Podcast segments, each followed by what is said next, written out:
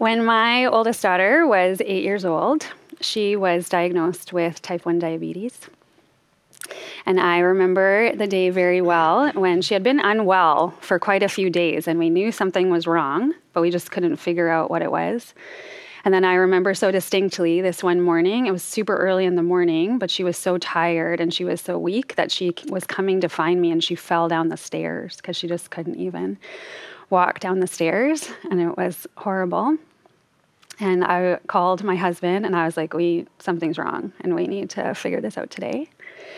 And so we have a lovely, wonderful friend that we're so thankful for, who's a GP who ran a whole bunch of tests. And, um, and then it ended up that night that he came and drove us to McMaster Children's Hospital. And they're going crazy at intake, right? All the nurses and all the doctors, and they're going crazy. And, and then I remember this one nurse uh, just kind of stopping for a second and looking at me, and she's like, Has anybody told you what's going on? And I was like, No. and she's like, Oh, your daughter has type 1 diabetes. And so I was like, Okay. And then she started talking to me about how, don't worry, they have special summer camps that your kids can go to. And I was like, What? I was like, What? She Not can't. Super helpful. Yeah. I was like, She can't go to anyway so confused and then over the next 24 hours we had a crash course in insulin in carb counting in needle injections in fast acting sugar and we were sent home it was on a friday we were sent home and they're like hey like and then there was follow-up but it was like you're okay and i was like we are not okay we are not okay she was so unwell and we we did not know what to do. And it was a horrifying thing to realize that your child has been um, like basically starving to death because she wasn't able to receive the nutrients that she needed from her own body while she was unwell. And then now we had to figure out how to do the balance of carbs and insulin to try to make her um, be okay again. And normal things that we would have taken for granted, like eating snacks and eating dessert and going outside to play and not worrying about anything, about participating in sports, about going to summer camp, all of a sudden, all of these things felt not possible, not safe, like not okay for her to participate in. And every day for, I would say, a year, um, it was such a horrible learning curve of trying to find the balance of giving her enough insulin so that she could have energy and do the things that she needed to as a child, but not giving her so much insulin that her life would be in danger. And trying to do the math of that, trying to do the figuring out of that, trying to learn that as her mom, and then seeing the implications of it uh, worked out in her body. And if we would do a miscalculation or if there was factors that you just can't possibly consider, um, that she would live that in her body in a way that affected her life very much. And so, for sure, for that year, uh, we were not okay.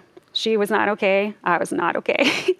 As her mom, it was so stressful. It was so constant. And it, again, was just a horrible thing to feel like you couldn't care for your beloved child, um, that you just want everything. I couldn't make it better for her. I couldn't figure it out. I couldn't make it go away. Um, and it was hard to know how to hold that in a space with Jesus, too. How do I tell her that she's okay when she's not okay? And she's feeling that live on such a daily basis. And so slowly we learned in all kinds of different directions. We learned how to manage it. We learned about technology. We learned about lots of things. We learned how to trust Jesus in new ways when she was at school and I was at home. And when things went wrong and we ended up in the hospital, we, um, we learned and we moved back towards okay in lots of different ways through that learning. Thank the Lord. We're grateful for the help. We're grateful for the medicine. We're grateful for the faithful presence of Jesus in all of the in between spaces. Um, but even now, even though she's okay, she's okay, and we've got a lot of things sorted out, she's also not okay every day. And it's a thing that doesn't um, get better, even though you learn it and it gets easier. It's a daily routine that she walks. And so some days she's all right. Some days you could almost forget because you just get used to all the math and all the decisions. Um, but she's not actually really quite okay. And so that's a thing that we have learned through this process as a family, a thing that I have learned through this process as a mom, how to be okay even when it's not okay, and how to stay with Jesus even when it's not okay. And so we are in the third week of our Acts series, and we're going to be diving into Acts chapter 6 in just a few minutes. But we just want to take a second to regroup on where we have come from over the last couple of weeks as we pick it up. And so in week one, Jimmy was talking to us about how we are the new temple, that love is the new language, that the Spirit is here in us, given. And in week two, last week, I was here talking about noticing the miracles, talking about taking the opportunities to point to Jesus with whatever is happening, and then talking about this rhythm that we need of receiving from God and responding in the work of the Spirit. And this week, we're into Acts 6, talking about experiencing the Spirit through suffering, that it's okay to not be okay a lot of us grew up in traditions, religious traditions that were like, if I follow Jesus, then my fill in the blank will get better, healthier, taller, skinnier, better smelling, better looking, bigger bank account, et cetera, et cetera. And this is a lie. Like it's just not true. One of the last things that Jesus says to his suffer uh, his sufferers, non-Freudian slip, his followers when they ask, okay, so help us understand. In fact, it's the parents of these two boys who come to um, Jesus and say, okay, so if he, Messiah, right? Yeah. Okay, so our boys are good boys. Um, can you make sure that they're on your left and your right when you come into your kingdom? And Jesus is like, you, like this isn't okay. Like they're not going to be okay, but they'll be okay. And it's okay for them to stay not being okay, if that makes sense. In fact, he promises in John chapter 10 in this world, you will experience what? So hardship, cruelty, suffering, uh, agony, but take heart because I, Jesus the Christ, the King, have what? Overcome the world, that this is not all that there is, and that your existence in, in this physical realm is not uh, like calculating risk and reward, is not just the right, right planning and investments. Your existence in in a holistic sense as we follow Jesus, as we are little Jesus is, as we are disciples, followers of Jesus, is to mimic Jesus in his teaching and his ethic and his love and in his suffering in his suffering. It is the one thing that Jesus promised. Amidst joy and grace and inclusion and forgiveness and salvation, also suffering. You will suffer. You will be invited to choose to take up your own cross. And Jesus is mending the heart, not just always the body or the bank account uh, or, or, you know, choose your thing. Now, this is a fascinating shift in the life of the, uh, uh, the, of the disciples, who now are starting to get it. Remember, um, at the end of Luke, uh, from our, our first teaching in the series, they've now been awakened to the reality of death of their Messiah and thinking it's all over. They've now been awakened to the reality of women have a voice, the marginalized, marginalized uh, have a voice, and that God cares about the suffering of the lowly and will elevate them to an equitable place and will bring the rich and the wealthy down to that place. Literally, heaven and earth crashing in together, which is the new temple, right? That the Spirit dwells within the bodily temple of these new believers, that the Spirit will dwell within, within them, and the Spirit of the Christ will empower them to do the work while they suffer. And so it's okay to stay while you're not okay. And all of us have those reminders in our lives, whether it's sickness, uh, type 1 diabetes, whether it's ailing parents, whether it's a very sore and uncomfortable shoulder, whether it's uh, ongoing hardship with finances or jobs. Like this is this is not a, a transaction that's based on your lack of faith or anything like that. It's a promise of just being in the world, but take heart, I've overcome the world. So I'm going to invite you to turn in your Bibles to Acts chapter 6. And we're going to uh, go through the first seven or eight verses and then just walk through the story um, of what's happening and where this gets us, which is really, really interesting. So, Acts chapter six, um, we're going to read through verses one to seven. Um, while you're turning there, uh, either online or you're watching at one of our sites, Acts chapter six, while you're turning there, I'll make just a couple quick announcements. Number one, at the end of our series here, we're going to be having a Q&A Sunday. And so myself and Laura and Quincy will be up here and we'll be fielding the questions that have come in. And so if you have questions about anything that's being is being said tonight will be said, um, uh, you know, in the upcoming teachings or has been said. You can send those questions to ask at themeetinghouse.com ask at themeetinghouse.com, or even if you're there live uh, um, in the chat, you can drop those questions there, and we'll we'll kind of gather those together and take uh, I don't know the top five or ten and uh, turn this monologue into dialogue. Okay, Acts chapter six. But as the believers rapidly multiplied, the word there isn't actually believers. That's an English translation of talmidim. So it's uh, um, those who study the way of Jesus. So it's the disciples. As the believers, the disciples, the talmidim rapidly multiplied, there were rumblings of discontent. Okay, interesting this is the first that we read of discontent within the family. Up until now, it's been we've got the Spirit, we're overthrowing the temple, we've got our Messiah, we've seen the resurrection. Daily, the Lord is adding to our numbers those who are being saved. But what do we find now that they're gathered together as one family? Like you did over your Thanksgiving meal this last weekend, like you do over your supper meal. Sometimes you gotta grumble. Sometimes there are little micro aggressions or divisions that left unchecked can go in a whole different, like atomic level.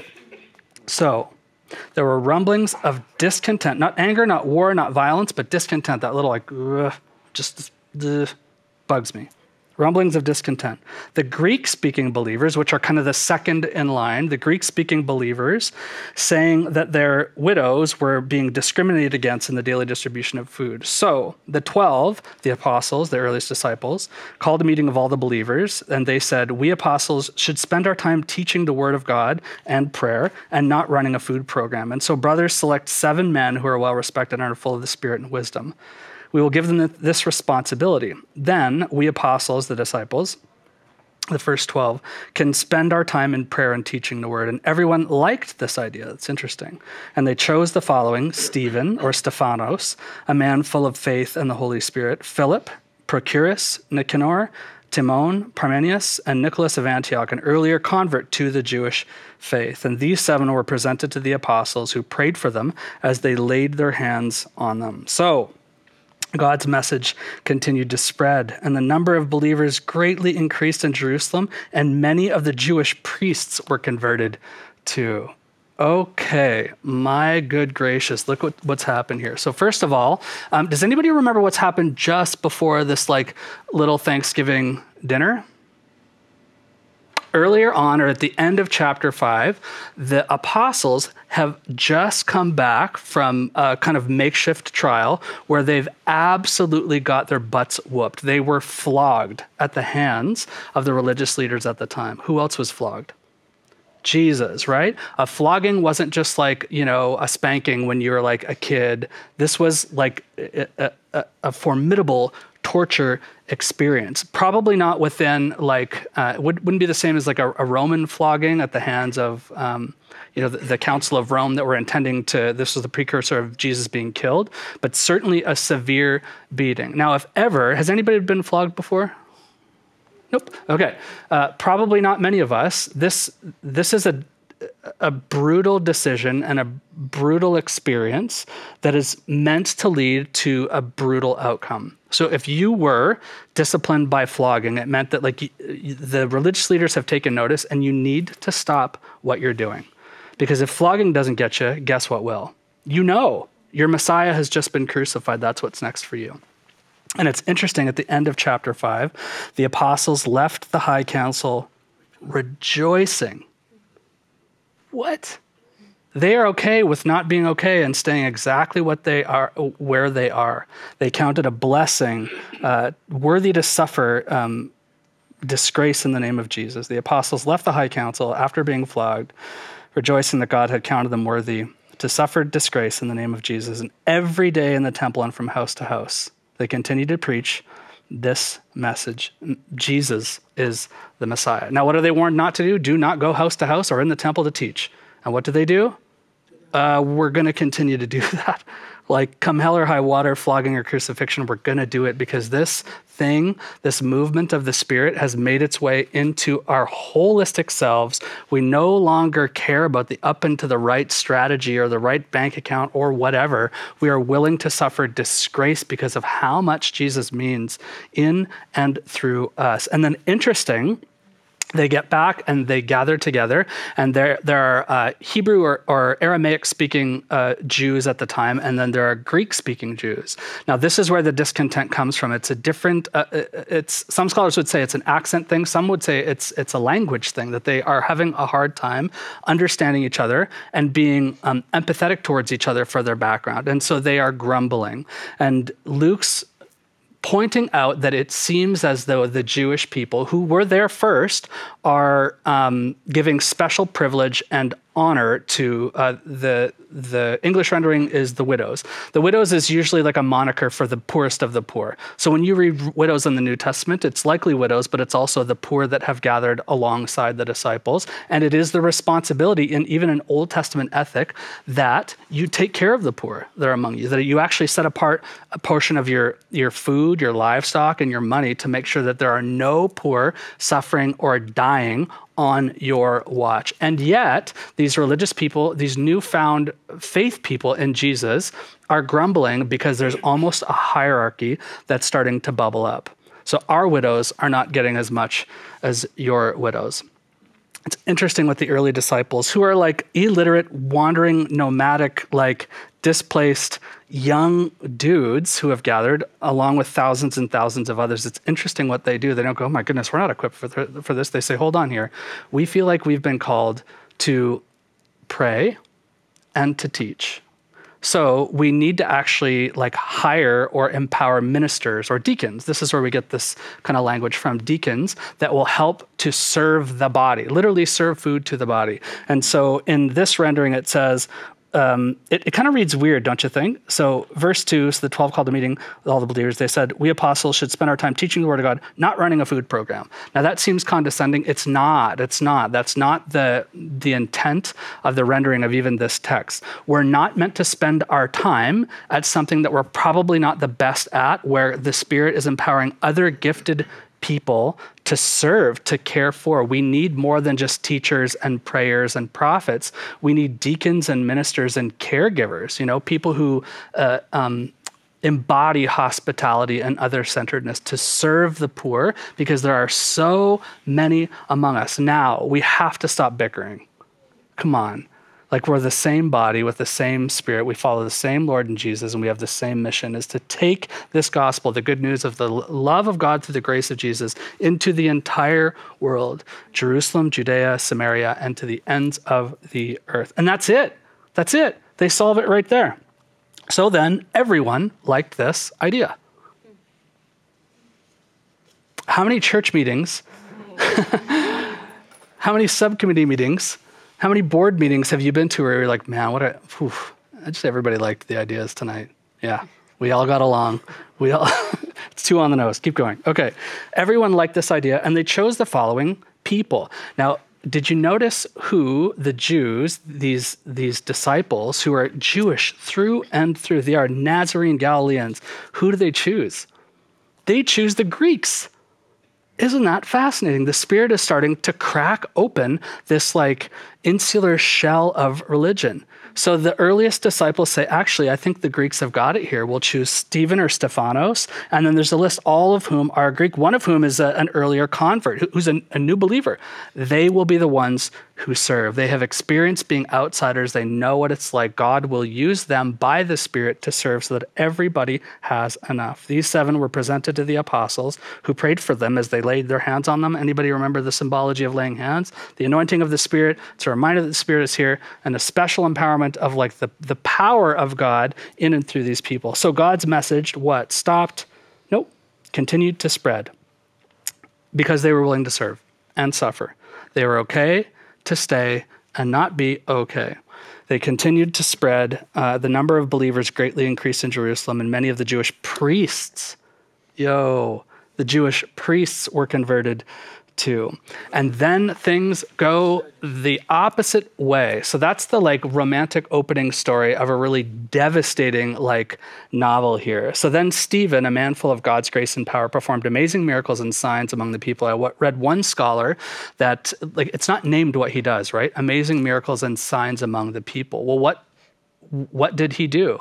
I would contend that we just read it. What is Stephen willing to do with his newfound position? Serve, care for people, touch and heal the sick religious people did not do this. No, we would not touch them. It would make, make us unclean. The, the wondrous power and miracle working that Stephen is doing is willing to stoop. Like Laura said last week, is to notice the availability of miracles that are all around you. And it's likely in and through the poor. So, Stephen, a man full of God's grace and power, grace and power, performed amazing miracles and signs and wonders. But one day, some men from the synagogue of the freed slaves, as it was called, uh, started to debate with them. So this is again, these are um, uh, a Jewish synagogue context, religious temple leaders who are like, okay, so Stephen has now been. W- w- don't think we can touch the the disciples anymore, like the apostles. They've just been flogged. Let's deal with one of their like lower end folks. So let's talk to Stephen. They set up a debate. Most scholars would say they like, okay,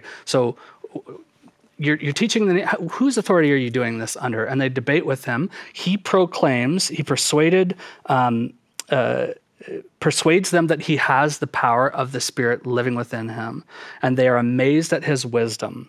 None of them could stand against, verse 10, against the wisdom and the spirit with which Stephen spoke. So, what did they do? They gave up, said, Yeah, okay, I guess we'll join your squad. No, they persuaded some men to lie about Stephen, saying, We've heard him blaspheme Moses and even God. Where have we heard this before? It's the same council, it's the same construct, it's the same pushback that Jesus the Messiah has felt. Uh, and this roused the people, the elders, and the teachers of religious law. So, law. so they arrested Stephen and they brought him before the high council, the Sanhedrin. My friends, this is the exact same council that tried Jesus. It is the exact same high priest who actually Luke leaves unnamed because it's kind of like a dig. This is Caiaphas again, who another another one of this uh, another one of these like rabble rousing leaders has has come forward, and Caiaphas is like, listen, we dealt with this once before. You know what's in your future if you keep this up, right? So, uh, the lying witnesses said, This man is always speaking against the holy temple and against the law of Moses, which is a sacred text in a sacred way. It formed everything that they did in their daily religious and non religious lives. We follow Moses and the law, and we live this out in temple. We have heard him say, Stephen, that this Jesus of Nazareth will destroy the temple and change the customs that Moses handed down to us. At this point, everyone in the council, high council, stared at Stephen because his face became as bright as an angel's which is a symbol of the power and presence of God. So right away, as a uh, an early Jewish hearer, you'd be like, "That's what happened to Moses, who who who sat in or was in the presence of God, and then the presence and the light of God washed over him." So immediately, like, "Oh, something is happening here." Something is happening here. This is not going to be just a regular trial. At this point, everyone in the high council stared at Stephen because his face became as bright as an angel's. And then the high priest, Caiaphas, my words, not in the text, but it likely is Caiaphas, asked Stephen, Listen, are these accusations true? And Stephen goes on for this many pages with a sermon. And he gives a bit of a, an historical retrospective to say, okay, listen, I know what you're thinking. You're thinking like I'm just a fumbly, bumbly nobody, uh, and just like the Nazarene whom you crucified but was resurrected, LOL.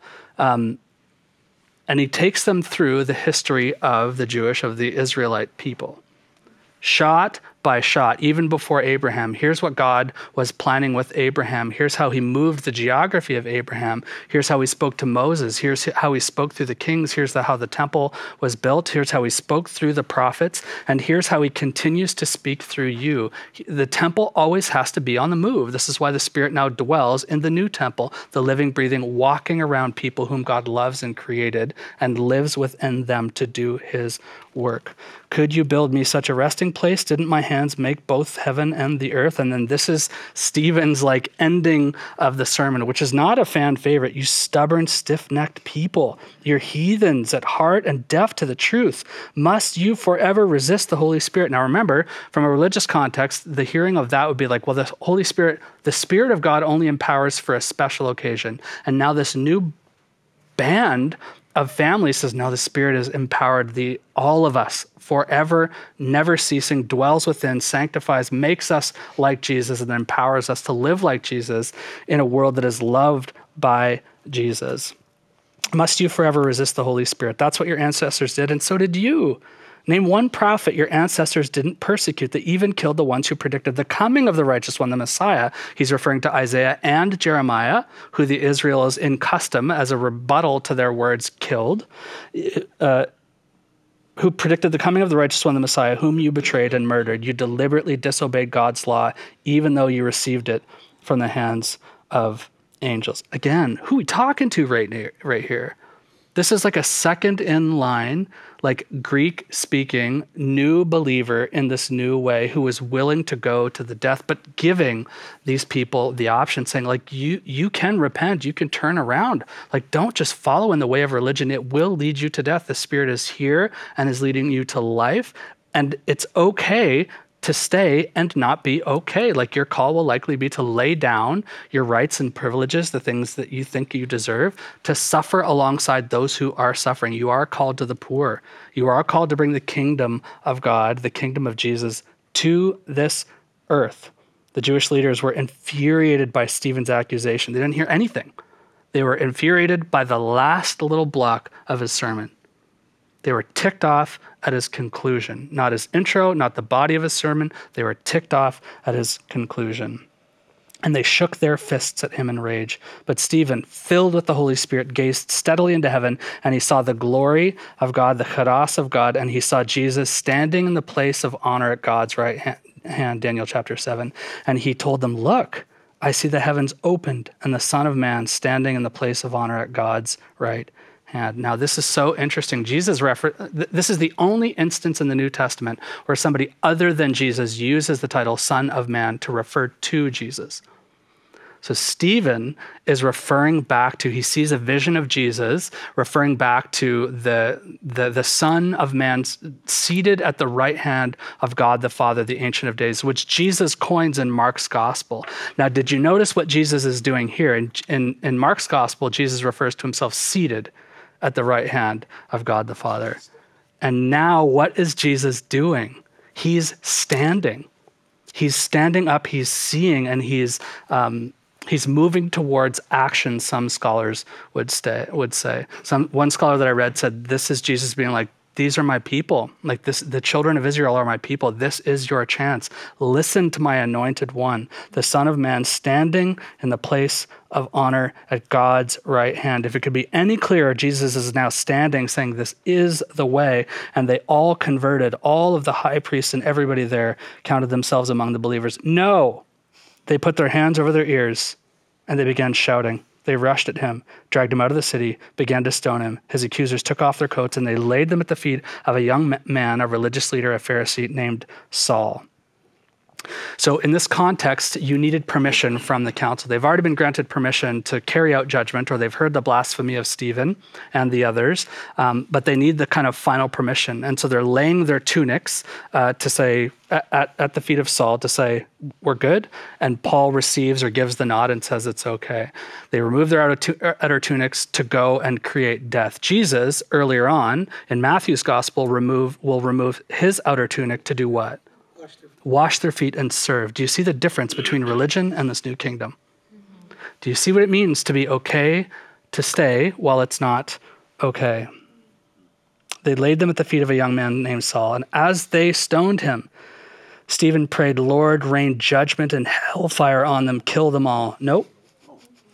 As they stoned him, Stephen prayed, Lord Jesus. Listen to this, friends. Listen to this, friends. Lord Jesus, receive my spirit. In Luke's gospel, Jesus prays to the Father, Father, into your hands I commit my spirit. Stephen is now praying to Jesus with a divine claim Jesus, receive my spirit. Jesus, Lord Jesus, receive my spirit. He fell to his knees, shouting, Lord, forgive them. Don't charge them with this sin. And with that, he died. Mm-hmm. And the reason that it's okay to stay when it's not okay is because of Jesus. It's because of what Jesus has done. It's because of the Spirit coming. And we want to take a few minutes to move this good learning from our heads into our bodies and into our spirits and to reflect on the ways that we, right now, need the Holy Spirit with us in order to be okay. In order to be okay and to stay in the places that are rough, in the places that feel like death, in the places that uh, are too much. That we can do it because of who He is, not because of who we are, and not because the circumstances will change. So I invite you to just get comfortable, take a breath, and set stuff down if you need to. And we're going to take a few minutes to do a practice together to just let it settle into our bodies. So if you're comfortable, you can close your eyes or just have a soft downward gaze and just take a couple of slow, deep breaths to, to settle your body, to settle your mind. to become aware of where you are, your presence here, your feet on the ground, your body in the chair, to become aware of God's presence here with us, with you. And just try to slow your breath it's hard for our minds and our bodies to be still. And it's good to practice, it's good to take our time. It's good to be just as we are. Just breathe deeply, resting in God's presence. And I'm going to read a prayer for us. This prayer is written by Tess Ward in her lovely book, The Celtic Wheel of the Year. A beautiful prayer as we think about what it means to be okay with Jesus in the spaces that are not okay. If your mind starts to wander, you can bring it back to your breath and just be at rest, paying attention to what stands out, remembering there's no right or wrong way. We just start trying to give our presence and our attention to what God, to what the Spirit wants to show us in this moment, to what He wants to speak, to what He wants to highlight, and that we're at rest in His presence to receive from Him. Embracer of all, who held out your arms and joined up the circle of life. Embolden me to believe that my lessening will bring new growth this day. Embolden me as I cut back the branches and trust the bud will come. Embolden me as I sweep the leaves and make a pathway through. Embolden me as I clear a space and allow my autumn work to unfold. Embolden me as I sit in the silence and let you be the all in all. For in the pounding of the grain is the sharing of the bread. In the crushing of the grape is the pouring of the wine. In the falling of the leaves is the feeding of the roots. In the disappearing of the creatures is the survival of their kind. In the cutting of the corn is the new seed that will rise again. In the dying time and darkness is your promise of hope renewed. For you have lain in the deathly grip and felt the power of love's release. Release in me the power of love as I set out this day. Release in me your love.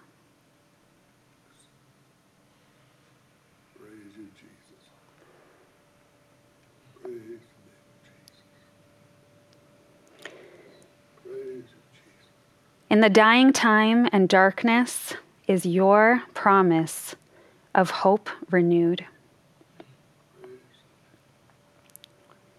Embolden me as I sit in the silence and let you be the all in all.